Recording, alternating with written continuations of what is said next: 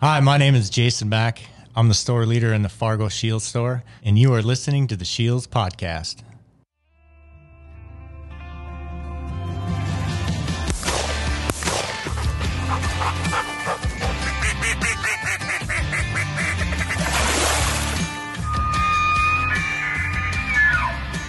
Welcome to the Scheels Outdoors Podcast, your source for information on hunting, fishing, and all of your outdoor passions.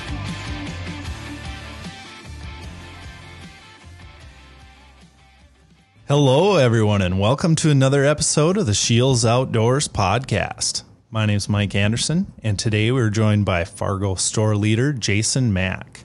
If you've ever been in the Fargo store, you may have seen him walking around helping customers and making sure everything's in order. And if you received our latest hunting sale catalog, you can find him in there teasing at a story about his elk hunt last year, which is what we're going to dive into today on the podcast. But let's get into the introductions first. Jason, thank you for joining us today. Can you give us a little introduction and describe how you started with Scheels along with your current role? Hey, Mike. Thanks for having me on. Um, so, yeah, a little background. I grew up in a smaller town in Wisconsin. Um, fortunately, my grandpa had a thousand acres. Um, and so he got me into hunting pretty early. Just ride around in a vehicle most nights with him and uh, just look for whatever we could find. Uh, growing up in Wisconsin, uh, deer hunting is big. It's kind of like a state holiday during the deer gun season. Uh, we had a camp of probably 20 to 25 guys um, that hunted with my grandpa. And so uh, it was pretty fun. But so I started squirrel hunting, rabbit hunting, turkey hunting, deer hunting, doing all that type of stuff early on. Uh, I got into bow hunting when I was about 13. Um, and I got a story for that we can come back to later uh, if we have time. But fast forward, I ended up going to college, uh, started in engineering, finished with a business degree, uh, started working at Walmart for a short time uh, right after I graduated. Um, really wasn't enjoying what I was doing. One of my friends worked at Scheels and said, hey, if you, you really want to learn about business, just come and give it a shot. And so that was back in 2001. Uh, I started as a baseball, softball uh, manager. Did that for about a year, became an assistant store leader, got in the store leader training program, and then um, worked in that store until 2008. I moved to the Fargo store, finished up my training, and then I went to Eden Prairie for a couple years. Then I went to Great Falls, Montana for about three years. Was in Springfield, Illinois for five years and then we recently moved back to Fargo uh, to run the store on 45th Street um, in 2019. So, okay, so you've been around the block a little bit. Yeah, coming up on my 22nd year, so it's been going good. Awesome. Well, we're glad to have you here at Scheels. I appreciate it. So, yeah, the you know as far as getting started with hunting, you know, it's it seems to be a similar path to a lot of people that are really into it, whether it's you know through their family or through their friends. So pretty cool to hear you had quite the hunting group right away. Do you guys have any certain like traditions you do on a yearly basis? Do you still go back and hunt with them? I don't now. Um, my uncle owns the land, and they still have a pretty good group uh, that goes back like I said, I started um, bow hunting when I was 13. Um, my mom's boyfriend at the time fortunately bought us a bow, and I started shooting. And I just remember asking her one one day. I said, "Hey, can you just drop me off at the this field and come back and pick me up at dark?" And so I walked down. I climbed up in a tree, uh, no tree stand or anything, just kind of sat on a limb and started snowing. I didn't really have that uh, thick of a jacket on, and so I'm freezing, shivering. All of a sudden, here comes this little four point buck across the field. Super excited. He, he ends up walking right under my tree. I go to draw back, and and I couldn't pull it back for anything. I was so stiff, and I it, the bow wouldn't come back, and I'm pulling as hard as I can. And so the deer walks off, and I'm kind of dejected. I'm sitting there, and about ten minutes later, I look to my left, and he had come back. He circled around, and so he's coming under my tree again. This time, I, I pull and pull, and now I'm a little heated up after being excited there. I get it back and I look through my peep, and as soon as I saw Brown, I let it fly. It, I ended up hitting him in the neck. Uh, ended up getting him, but that was my first kind of experience the bow hunting, and from from that point on, I just kind of went down the archery path. So I don't gun hunt a whole lot. I I did it when I lived in Montana just for something to do during the season, but but yeah, so I haven't been back to Wisconsin during the gun season for quite a long time, but mm-hmm. Yeah, and I, you know, I kind of had a similar start to my archery stuff too. I think I picked it up probably 14 or so. And yeah, walking out, I, I didn't even make it to my stand yet. I was pretending to be a deer walking, you know, like offsetting my steps and whatnot and hitting my grunt tube. And all of a sudden, this six pointer comes walking by and he read the script and, you know, he looked away. I pulled back and I saw Brown and shot my arrow and it went like three feet over his head and sailed into the abyss. I, I have no idea where that arrow even went, but you know, I was hooked after that. It's just. Instances like that, you know, like those first experiences, like, wow, I never would have imagined it was as cool as that. It just gets you hooked. yeah. Yeah, you can't replace the close encounters and just, you know, how intense it gets right at that moment. It's pretty Mm-hmm. awesome. Absolutely. So, I mean, we love hearing stories, telling stories on this podcast. So now you, you got me interested. I just want to hear the story you hinted at. So just dive into it, man. As far as growing up, Yeah. Yeah, that was it. Just when I first started archery hunting, it, that you know that experience of just saying, "Hey, mom, can you just drop me off in this field?" and just going down and just climbing up in a tree. So, um, but yeah, I've been again from that point. I've done antelope hunting. Uh, we try to do spot and stock with a bow, and so um, we decoy quite a bit. Done that. Been to Canada. Um, bear hunting in the past. Obviously, deer hunting. You know, and, and doing turkey hunting too, growing up. So, and then really got into elk hunting. I went in. I went elk hunting. I think it was 2002 to 2003.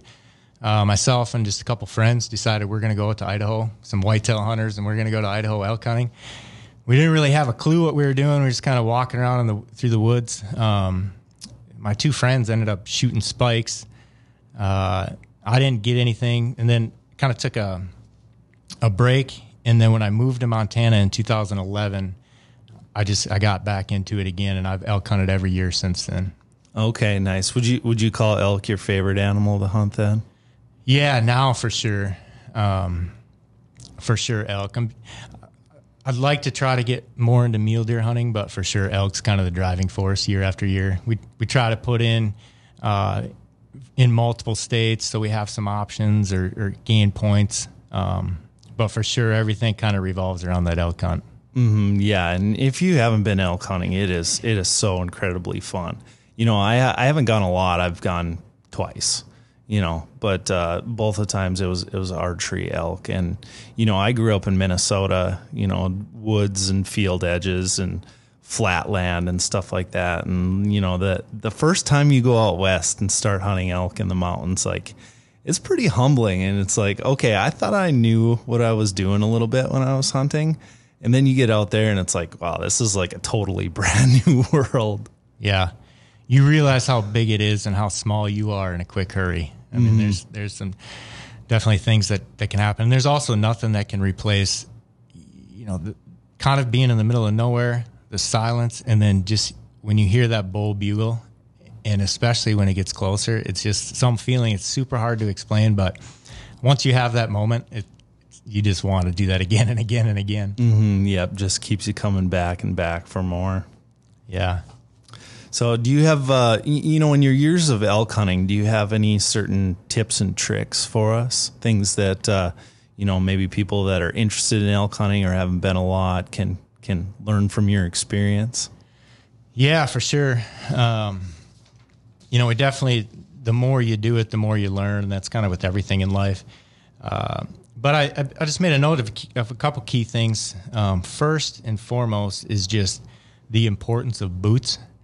Um, you know, I think, again, growing up as a whitetail hunter and you, you walk to your stand, you know, maybe a hundred yards or a couple hundred yards at the most. And so you don't realize how important the boots are. And when I moved to Montana, I, I thought I could get away with it for that first year. And then finally I, I bought myself a pair of Kenetreks and talk about a game changer. And the thing you got to remember out there, if you're in the mountains or, you know, and it could be mule deer or elk or whatever, you're putting on miles, if, if your feet aren't comfortable or aren't working, it's going to affect everything else and how far you can go. So, importance of boots. Um, I personally wear Kenetreks. Um, you know, obviously I've, I've tried Crispis. It's just a matter of what fits your, your foot the best, but there's a lot of good options out there. Um, So that's the first thing. Uh, another small little tip with feet is this thing, uh, this item called Leukotape. You ever heard of that? I haven't.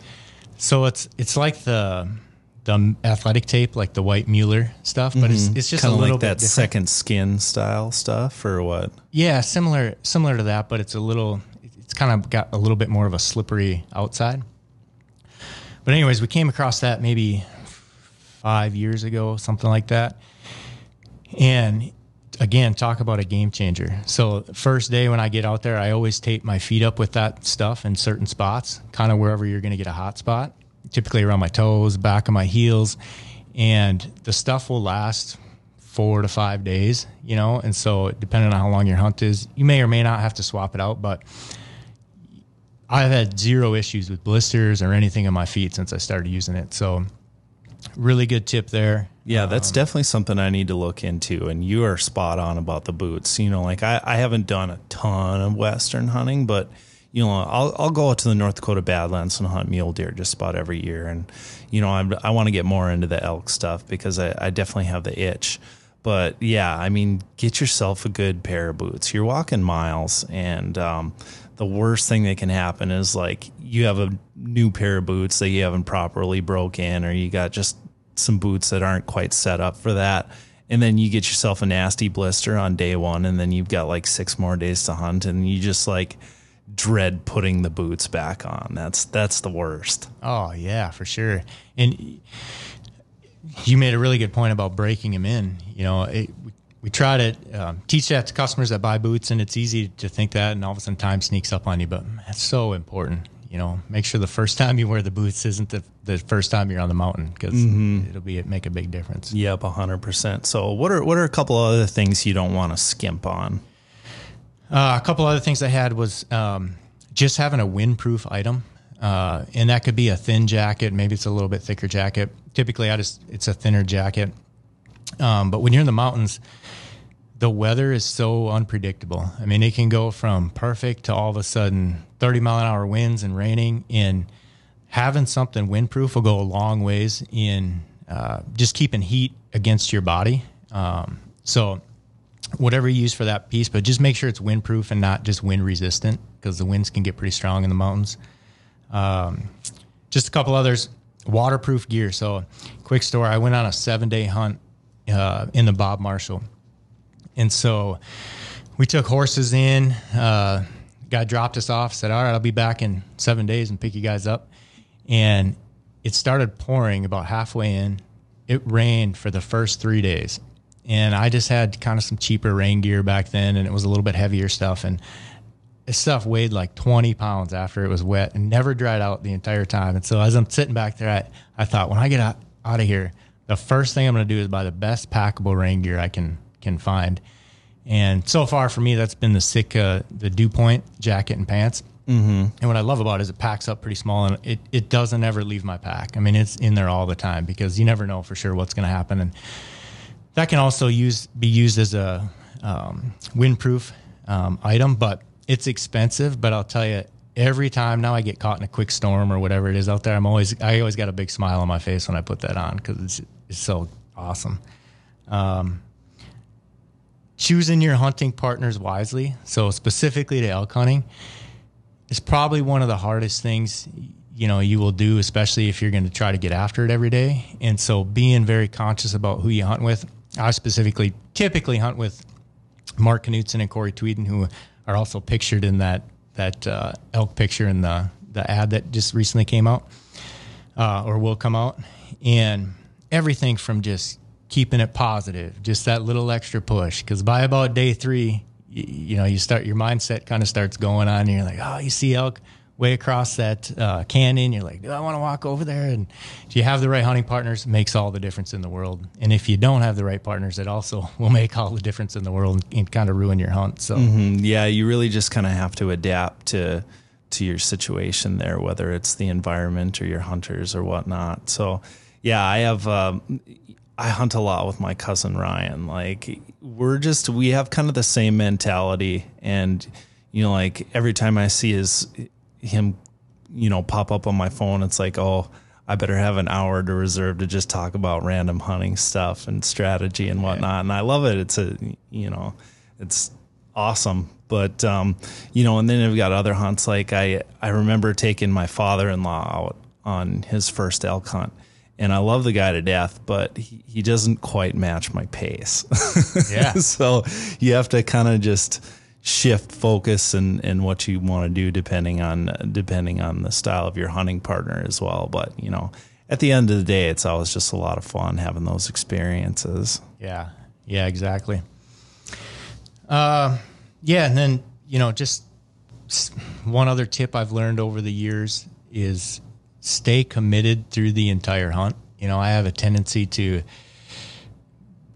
two days left in the hunt start thinking about everything I got to do when I get back and work and this and that. And the reason why I love hunting with Mark specifically is he's the type of guy, he's going to hunt to the last second of the hunt. And so many times over the years, um, he's made something happen like that that last hour that last 10 minutes and or the last day and so he's been very good at helping me just get better at just staying focused and hunt all the way through and you know if you start to lose it the last couple of days you end up wasting two really good days and you know, what you're coming back to is going to stay there and it's going to be the same you worry about that when you get back And Yeah, so- it'll be there when you get back. It's uh, but you're not going to be out there the whole time. You know that Yeah. that reminds me of a of a mule deer hunting experience. Like I was out and and this one was like a four day hunt, and it was like day day three.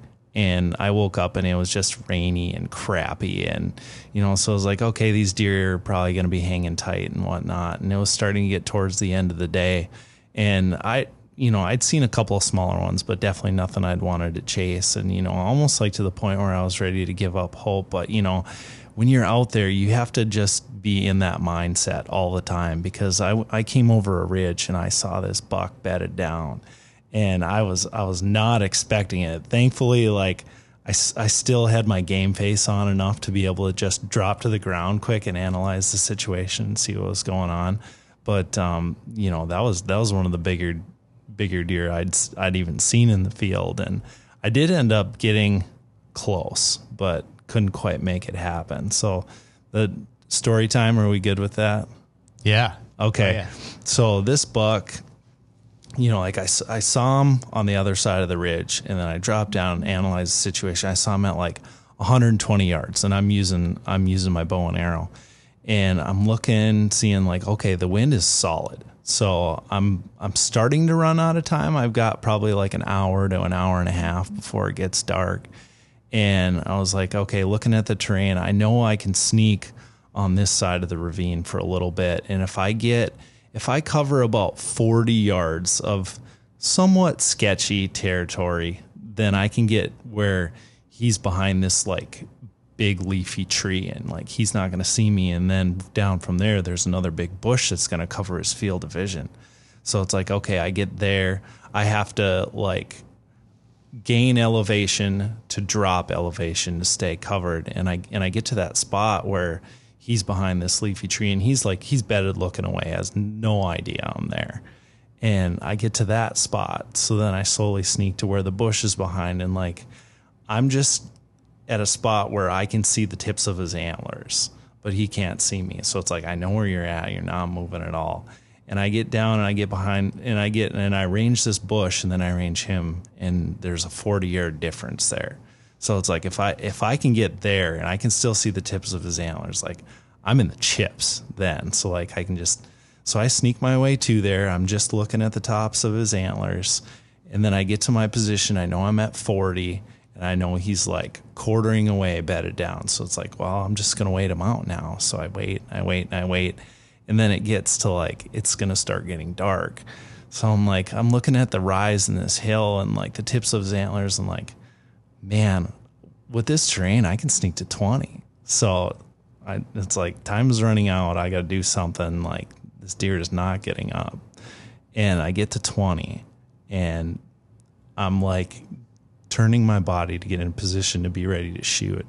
And I see this deer whip his head around, and I see I, we lock eyes through the brush here, and I'm like, well, he's either going to stand or the gig is up. And he stares at me for like about three, four seconds. And he gets up. But when he gets up, he's like hard, hard quartering away. And like I'm pulling back while he's getting up. And then he just turns and runs away. So it was like, that was the most frustrating thing.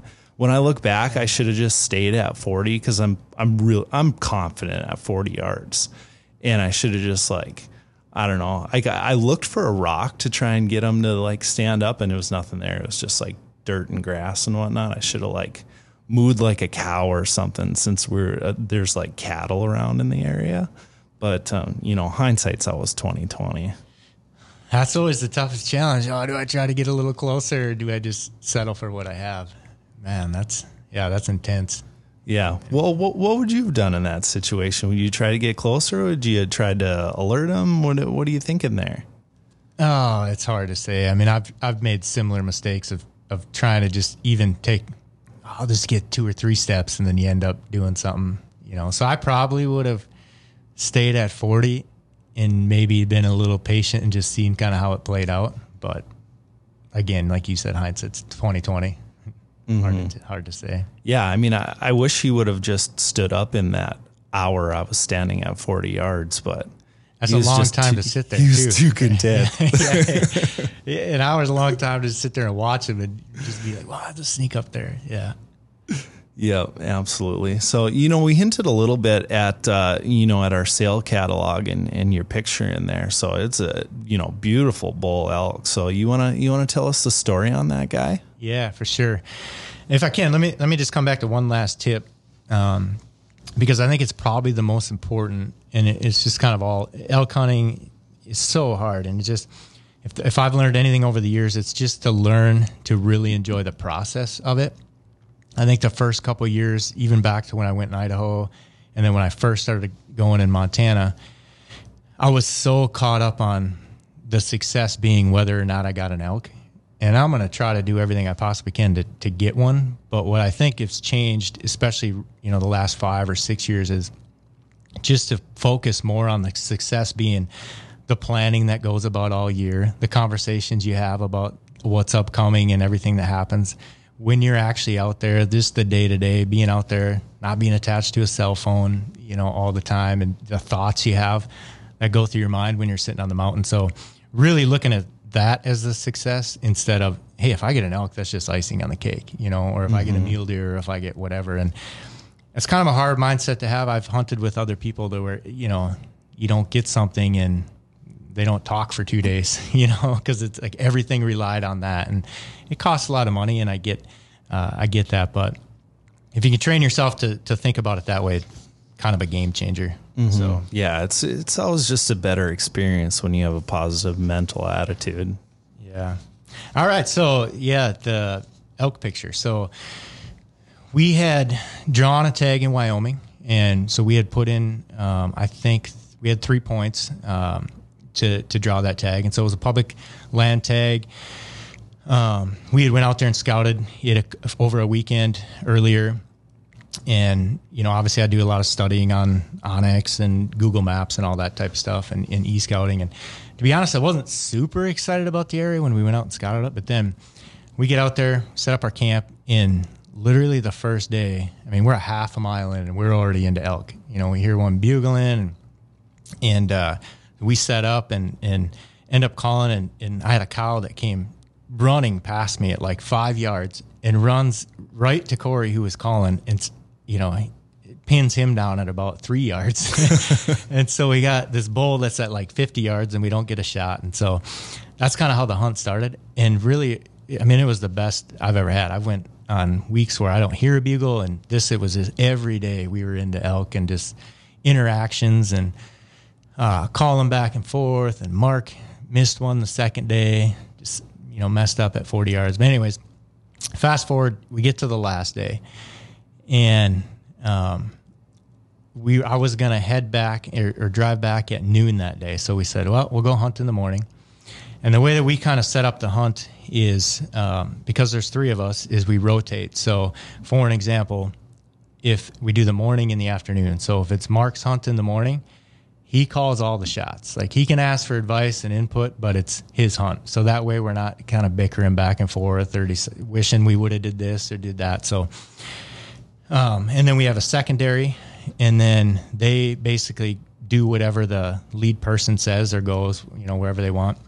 And then the caller. So that morning, the last last day, I was the caller. Um, and so it was Mark's hunt. So we start going, and again, right away, elk are bugling in the morning. They're working their way up the mountain, so we're kind of playing catch up. And we had stopped a couple times, set up. We had cows within 20 yards. Again, no, the just didn't come close enough, and so we keep working, keep working. Next thing you know, it's about 11 ish, and we're almost at the top of the mountain. And I was going to leave at noon, and so we're probably three miles in by now. And so I was like, well, I'm just going to hunt the rest of the day. We're going to stay up here. So we set up one more time. Uh, had a spike that came that came by and never uh, didn't end up getting. So we we sit down and we have lunch and uh, we're eating and the, and we're like in elk heaven. Like this is the first time we'd been into this area and it was like wallows. It was rubs everywhere. I mean, it smelt like elk. So the herd had to be somewhere close to there. But we're eating lunch and the whole time I kind of catch uh, smell of elk, and I'm just thinking, ah, maybe it's just because they were here or whatever.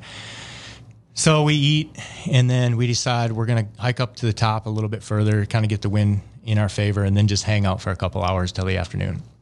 So we we start going. We get about 50 yards, and these two elk step jump up. They were bedded down, and they blow out. And you know how elk are. Kind of sounds like horses running through the woods. So it's like, oh man, we just blew it, you know. And I th- it felt it felt like we blew everything off the mountain, you know. So mm-hmm. we keep going, we get to the top and get to our spot, and we sit. We're sitting there for a couple hours, and to be honest, I'm thinking in my head, oh, I should be driving back home. Oh no, now I got this. And so again, kudos to Mark and Corey. They kind of brought me back and just like, hey, stay focused on what we're doing here. And so we waited till about three o'clock, um, and then the plan was we were gonna work our way across the top of the ridges or across the top of the ridge, and then there was about three drainages, and we were just going to bugle down into each one, see if we got a response. So we get to the first one, set up call, we didn't get any response. Uh, we get to the next one, and Mark bugles, and boom, one fires off right away, and it sounds like it's close, like hundred yards ish close. So at this point, it's Corey's hunt. Mark's the caller, and I'm the secondary. So Corey says, "Hey, I'm going to sneak up here a little further." Um, he you know said you go down there about 40 yards so i kind of worked my way down the mountain mark dropped back and started calling so they're going back and forth mark's bugling the bull's bugling mark's trying to cut him off and you know kind of another tip i guess sidetrack is one thing i've learned over the years too is just don't be afraid to make more noise like when i first started we were so quiet you know because we are like whitetail hunters out there mm-hmm every time we set up the call now, we're raking, we're smashing branches. You're trying to sound like elk, and um, so they're going back and forth. My heart's kind of racing, and then all of a sudden I catch a, a glimpse of the rack. I'm like, "Ooh, that's a pretty good sized bull," and he's coming, and he's right below me. He's probably 20 yards ish or so. But it's it's real thick cover because we didn't have a whole lot of time to get to a spot. I just kind of worked my way down and and I was there. Well, he, he ends up walking by me about 15 yards, and I have no shot because it's so thick. And Mark's behind me. The wind's perfect. It's coming up the mountain, so we're in good shape there. So I, I see the trail he's on, and it went uh, past me a little ways, and then it kind of cut up towards where to go to Mark. And so I thought, okay, I'll, I kind of spin, and then I draw back, and I'm thinking he'll just follow that around, and it opened up on that spot. Well, he gets past me, and Corey's watching this and he's thinking like, what am I, what's he doing? How come he's not shooting? You know, he's right there. And so uh, I'm at full draw and then Corey cow calls thinking, Hey, I'll try to help him out, get him to stop, whatever. Well, as soon as Corey cow call, that, that bull stops, spins, looks right up at Corey, and he's behind a kind of a bunch of junk. And I'm sitting there at full draw. So I find a little window in there and I'm thinking, just don't hit him in the shoulder. Don't hit him in the shoulder because I've had that happen in the past and you know never recovered the bull. But I end up shooting and it's whack. My arrow hits him and it goes in about halfway and I'm like, no, I, th- I think I hit him in the shoulder. You know, and the bull spins and kind of takes off. And again, another tip and or thing we learned over the years. But we just start hammering the calls right away. So if you're elk hunting, as soon as you shoot, if you have the the ability to, just start calling right away because the bull didn't know what happened, didn't really know what hit him. So mm-hmm. he runs maybe 20 yards and stops again. And I'm- at that point, I had another arrow nocked, and so now he's about 35 yards.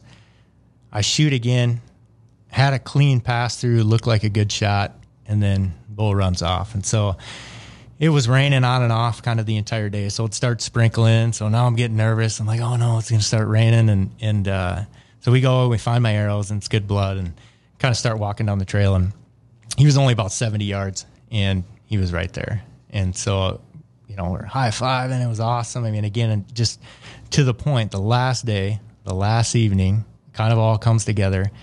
And so we end up, you know, we cut him up about, took us about till seven o'clock to kind of get them packed up and ready to go. And we had three miles back and it was just starting to get dark. So we put the head headlamps on and I'm telling you, it was the hardest pack out I've had because there was blowdowns everywhere and it was slow going. Um, we got back to the camp eventually at 1 a.m. And so, I mean, there was, we'd go 20 yards and it was over logs. And I had, it was kind of a funny story, but we tried to get him in one trip. So Corey had a rear quarter, a front quarter, and a back strap. I had the head, the cape, and uh, front quarter. And then Mark had a rear quarter and a back strap. And uh, Corey was out of water by this point because we had only planned on hunting until noon, and uh, so we're sharing water. And but overall, it, it was it was awesome. As, as hard as it was, uh, again, just a kind of another cool thing. But it's pitch dark. It's about eleven thirty at night, and we'd stop to take a break, and there's bulls just screaming on the mountain. It's like the coolest thing ever. You're looking at all these stars, and then, um, and also, you know, while we were cutting mine up, this other bull just kept firing off and kept firing off. And we're like, well, you guys both have tags. Let's try setting up here. So we did set up and we got him to come to probably about 100 yards and then he just kind of hung up. But I was in the process of was cutting that one up. It was, it was just amazing. So, Boy, that would have been quite a story. Like mid taking care of this elk, you go and shoot another one. yeah, exactly. I was calling and I'm like, man, I don't really want to call this one in because I don't know how we're going to get him out of here. But Yeah, you already should have left seven hours ago, and now you're you have to take an elk off this mountain. yeah. So Yeah, that's a cool story. no. And it just kind of goes to show that nothing ever quite goes the way that that things are expected out there, and you just have to, you know, kind of be able to adapt to the situation. Yeah. Yeah, it was pretty awesome. I was I was sore for a week or so after that for sure. Yeah, I believe that. So very cool story. Um, you know that now that we're kind of into story time a little bit, do you have uh, how about a story where uh, like your sketchiest time out there, scariest occurrence? Oh yeah, that's a good one. So um we were hunting in Montana uh one morning and the guy we were hunting with had this old scout.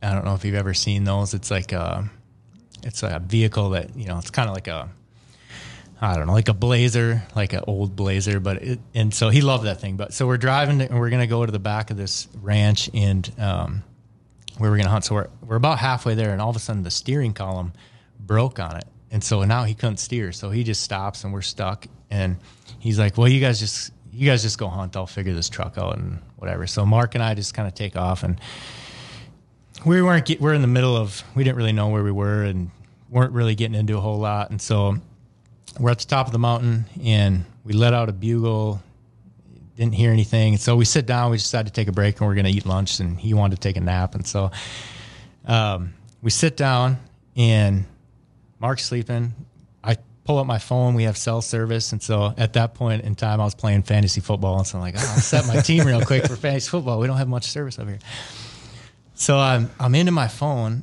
and I'm probably looking at it for a couple minutes and um I pick up my head and I look to my left and there's like this basketball staring at me at like five yards away.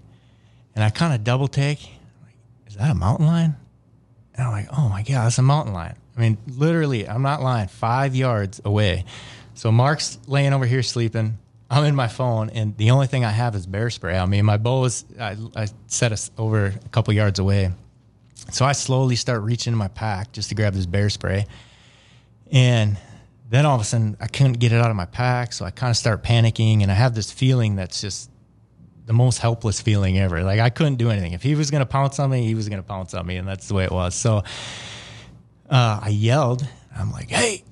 And he didn't even flinch. Just kind of that droopy look, just kept staring at me. And Mark heard me yell. So Mark picks his head up and he sees this mountain lion standing there.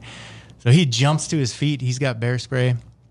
I throw my phone and I jump kind of next to him, and the wind's blowing right in our face.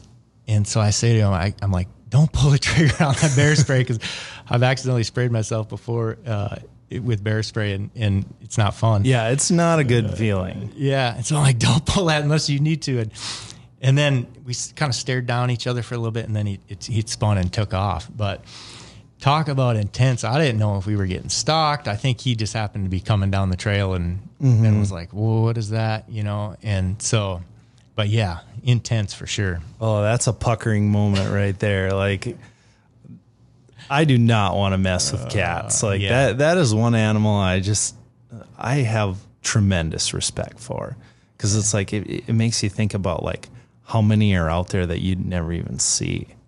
Oh, for sure. And then, it, yeah, again, I don't. I didn't know if there was multiple of them. You know, I don't know how if they were. He was following us for a while. You know, you don't know, but I'll tell you the rest of that day and actually the rest of that trip, I was looking in every tree, looking everywhere. yep. Yeah, those are the kind of things that don't leave the back of your mind. Yeah, exactly. Okay. What's your you you have anything like that? Oh, you know, I, I do have a mountain lion story. So this one, it, it, wasn't during a hunting trip. It was when I least expected it. You know, I, uh, I used to work as a whitetail guide out in, uh, oh, just probably an hour and a half west of the Fargo area. So it's like not anywhere near traditional mountain lion territory. And it was in like March. So I had I had a five acre bean plot and some bales on the side of it. Like, so they were using it as a wintering grounds. And I had a camera out there and I was just itching to go get it. You know, like it was, uh, I'd let it run all the way through March. So, and there was like, there was a lot of snow at this point. There was like three foot of snow. So I was out in snowshoes, trekking, you know, a half mile back to get, to get my camera. And, you know, like I get there and I'm looking at these bales, like, oh, there's got to be some deer sheds there. It's March now; they had to have dropped. So I'm walking to it, and I've uh, I, I brought a buddy with me, and we get to like 50 yards away from these bales, and I see this animal slide into the woods, and I'm like, oh, that doesn't look like a deer. Holy smokes, this is a mountain lion. So, and the wind was blowing right at him. He knew we were there. Um, so it's like, well, at this point, I mean, I'm right by my camera. I might as well go grab that. So I head over and I grab my camera and I head over to these bales and I see this big imprint in the snow, like right outside the bales, probably like 15 yards or something like that. And I see these drag marks and I go to, and I go to the other side of the bales and this cat had four different deer stacked up like cordwood and made a makeshift den. And it was, it was like, wow, I could have been part of that pile. So, oh man, yeah, it's, it's it's definitely a humbling experience, and it's like you know, I just I really don't want to deal with mountain lions ever again after that. Yeah, man, I agree. So yeah, pretty crazy stuff. You just you, you never quite know what you're going to run into when you're out there. Yeah. But yeah, so do you have uh do you have one last story for us? Uh, yeah, I got one last one. Um, two kind of quick ones. The, first elk I ever killed, um, again, I had hunted for eight years before I shot a, my first elk. And uh, Mark and I were dropped in this area in the afternoon, and it was probably five o'clock. These bulls were screaming, so the wind wasn't great. It was coming to the end of the hunt. We're like, well, let's just push it and kind of try. And so we get down in there and we set up and we start calling him sure enough, this bull comes. He ends up coming to 15 yards. And so I shoot, he takes off. Uh, I'm super excited. I mean, his first one, I felt like I made a good shot. And so I, I walk back and I'm talking to Mark, and, and this other bull is just firing off. Keeps firing, keeps firing, keeps firing. Mark's like, let's just switch spots. So he goes exactly to the spot I was standing, and I go stay where he was standing. And I start calling and, and thinking, nah, this, this probably isn't going to work, but I'm calling, breaking some branches. And we go, goes about 10 minutes and all of a sudden I look and Mark's at full draw. I'm like, what is he doing? And he shoots and I hear the stick break and his arrow goes flying up. And so I start hammering the calls right away and I hear a bunch of commotion and I see him go to full draw again. And then I hear this whack. He shoots and he shoots one out of the exact same spot that I just was. And so the bull takes off and he, he, he watched it bed down and then he comes back and uh, we had about a half hour to light yet and two we didn't know for sure what to do. So we we get out of there and we just thought we'd come back in the morning and check it out. And so we ended up coming back in the morning and there was uh, about three or four black bears in the area that we had seen. And so we're pretty cautious as we're going down there and and um, we end up finding mine there was a blackberry sitting right next to the bull they hadn't touched it or anything but he was just sitting there when we walked up on it and so then we start tracking marks and you could see where it, it bedded down, and then there's a bunch of bear scat all around. And so I don't know if he got jumped by the bears or, or something, but we tracked that thing for the rest of the day and never ended up finding it. But having two elk out of the same spot was pretty pretty intense. So yeah, that's that wild. Fun. Yeah, and then uh, just last one. So I was uh, we were elk hunting in Idaho. This was uh, two years ago, and we're glassing and. Um, all of a sudden it's like, is that a bear? And we're looking, and then there's a bear, and then right next to it, these two other things, and we're looking looking, and it ends up being two wolves, and they're eating on something. And so we watched them for a while, and then the wolves were on whatever it was, and then as soon as they left, then the bears moved in on it. It was a it was a sow and a cub, and so the next day we were up in that same area and hiking along, and all of a sudden, um, you know, we kind of can smell like dead elk, and uh, that was right where those wolves were, and they were eating this elk, and I don't know if they had killed it or if somebody had wounded it or whatever the case is, but we're sitting there, and then all of a sudden we see the this wolf comes by about 250 yards, something like that, and first time I've ever seen a wolf in person, and just, how big they are is pretty amazing. I don't know if, if you ever seen one. Yeah, I actually saw one this spring uh, when I was turkey hunting. Really? And, and yeah, yeah, not definitely didn't expect it. It was, you know, we were setting up doing some turkey calls, and then all of a sudden he comes and he walks straight across this field. And, you know, like I, th- I thought coyote right away, but I was like, God, that's a giant coyote. And then I put my binocs up. And I'm like, no, that's a big timber wolf. Yeah. So yeah, they are they are big. I mean, yeah, I just didn't realize how big they were. So, and it was a black one and a gray one. Um, so it was pretty awesome. Very cool. So, you got any uh, you got any hunts coming up you're really excited about? Yeah. So, um, man, we are excited for this year because so Corey, Mark, and I, we all drew a tag in New Mexico. Pretty hard draw a tag. I mean, we've been trying to draw there for the last five or six years, and um, it's a it's a unit 34. I think there's only 15 non-resident tags, and you know somehow we ended up getting three of them, and so I'm nice. super excited. We're under what 30 40 days, 45 days before we leave. And so, um, yeah, definitely getting excited about that. Very cool. Yeah. Season's creeping up on that. And, you know, like if anybody's interested in doing this, you know, elk hunting or out of state stuff, like you need gear, make sure to, you know, stop by your local Scheels, visit scheels.com. We got a, you know, depending on when you're listening to this, hunt sales launching, um, you know, this Saturday. And, um, yeah, you know, best of luck with your upcoming hunts. It's been a pleasure listening to your stories and getting some, getting a little added value there. And, uh, you know, don't remember, we've also got a Vortex giveaway going on. Um, you know, you can register now until mid September. You can win, uh, an all inclusive elk hunt in, uh, in New Mexico. So where, where you're going actually, like, not likely not the same zone, but this will be a, you know, a late season muzzleloader hunt and be a lot of fun. Yeah. Yeah. I'll tell you too, you know, one of the reasons why I, I'm still with Scheels and I just absolutely come loving, uh, love coming to work every day is, um, because of the stuff we sell. I do everything that we sell, but it's because people that we have. And, you know, if I like to golf and I can walk around the floor and either talk to customers that absolutely love golfing or our own associates. Um, you know, we have plenty of associates who are, uh, true experts in waterfowl, in big game, and so yeah, for sure. If you if you have any questions or you're you're thinking about getting into something, or maybe you've even done it for a while, just stop in and don't be afraid to start asking some questions. All right, again, you know, thank you so much for your time. Yeah, appreciate it. You just heard our conversation with Fargo store leader Jason Mack.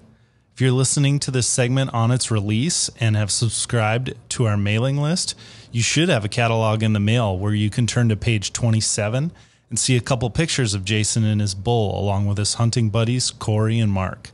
If you're not on our mailing list and want to get free catalogs, send us a direct message on Scheels Outdoors Facebook or Instagram, and we'll get you signed up. Our hunt sale is running Saturday, September 3rd through the 11th, so make sure to check that out. And with that, we'd like to thank you all for listening and see you next time.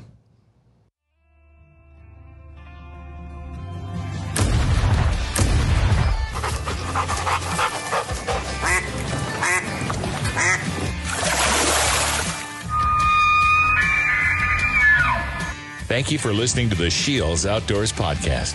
Stay tuned for future segments and visit our social media pages, Scheels Outdoors on Facebook and Instagram for daily updates.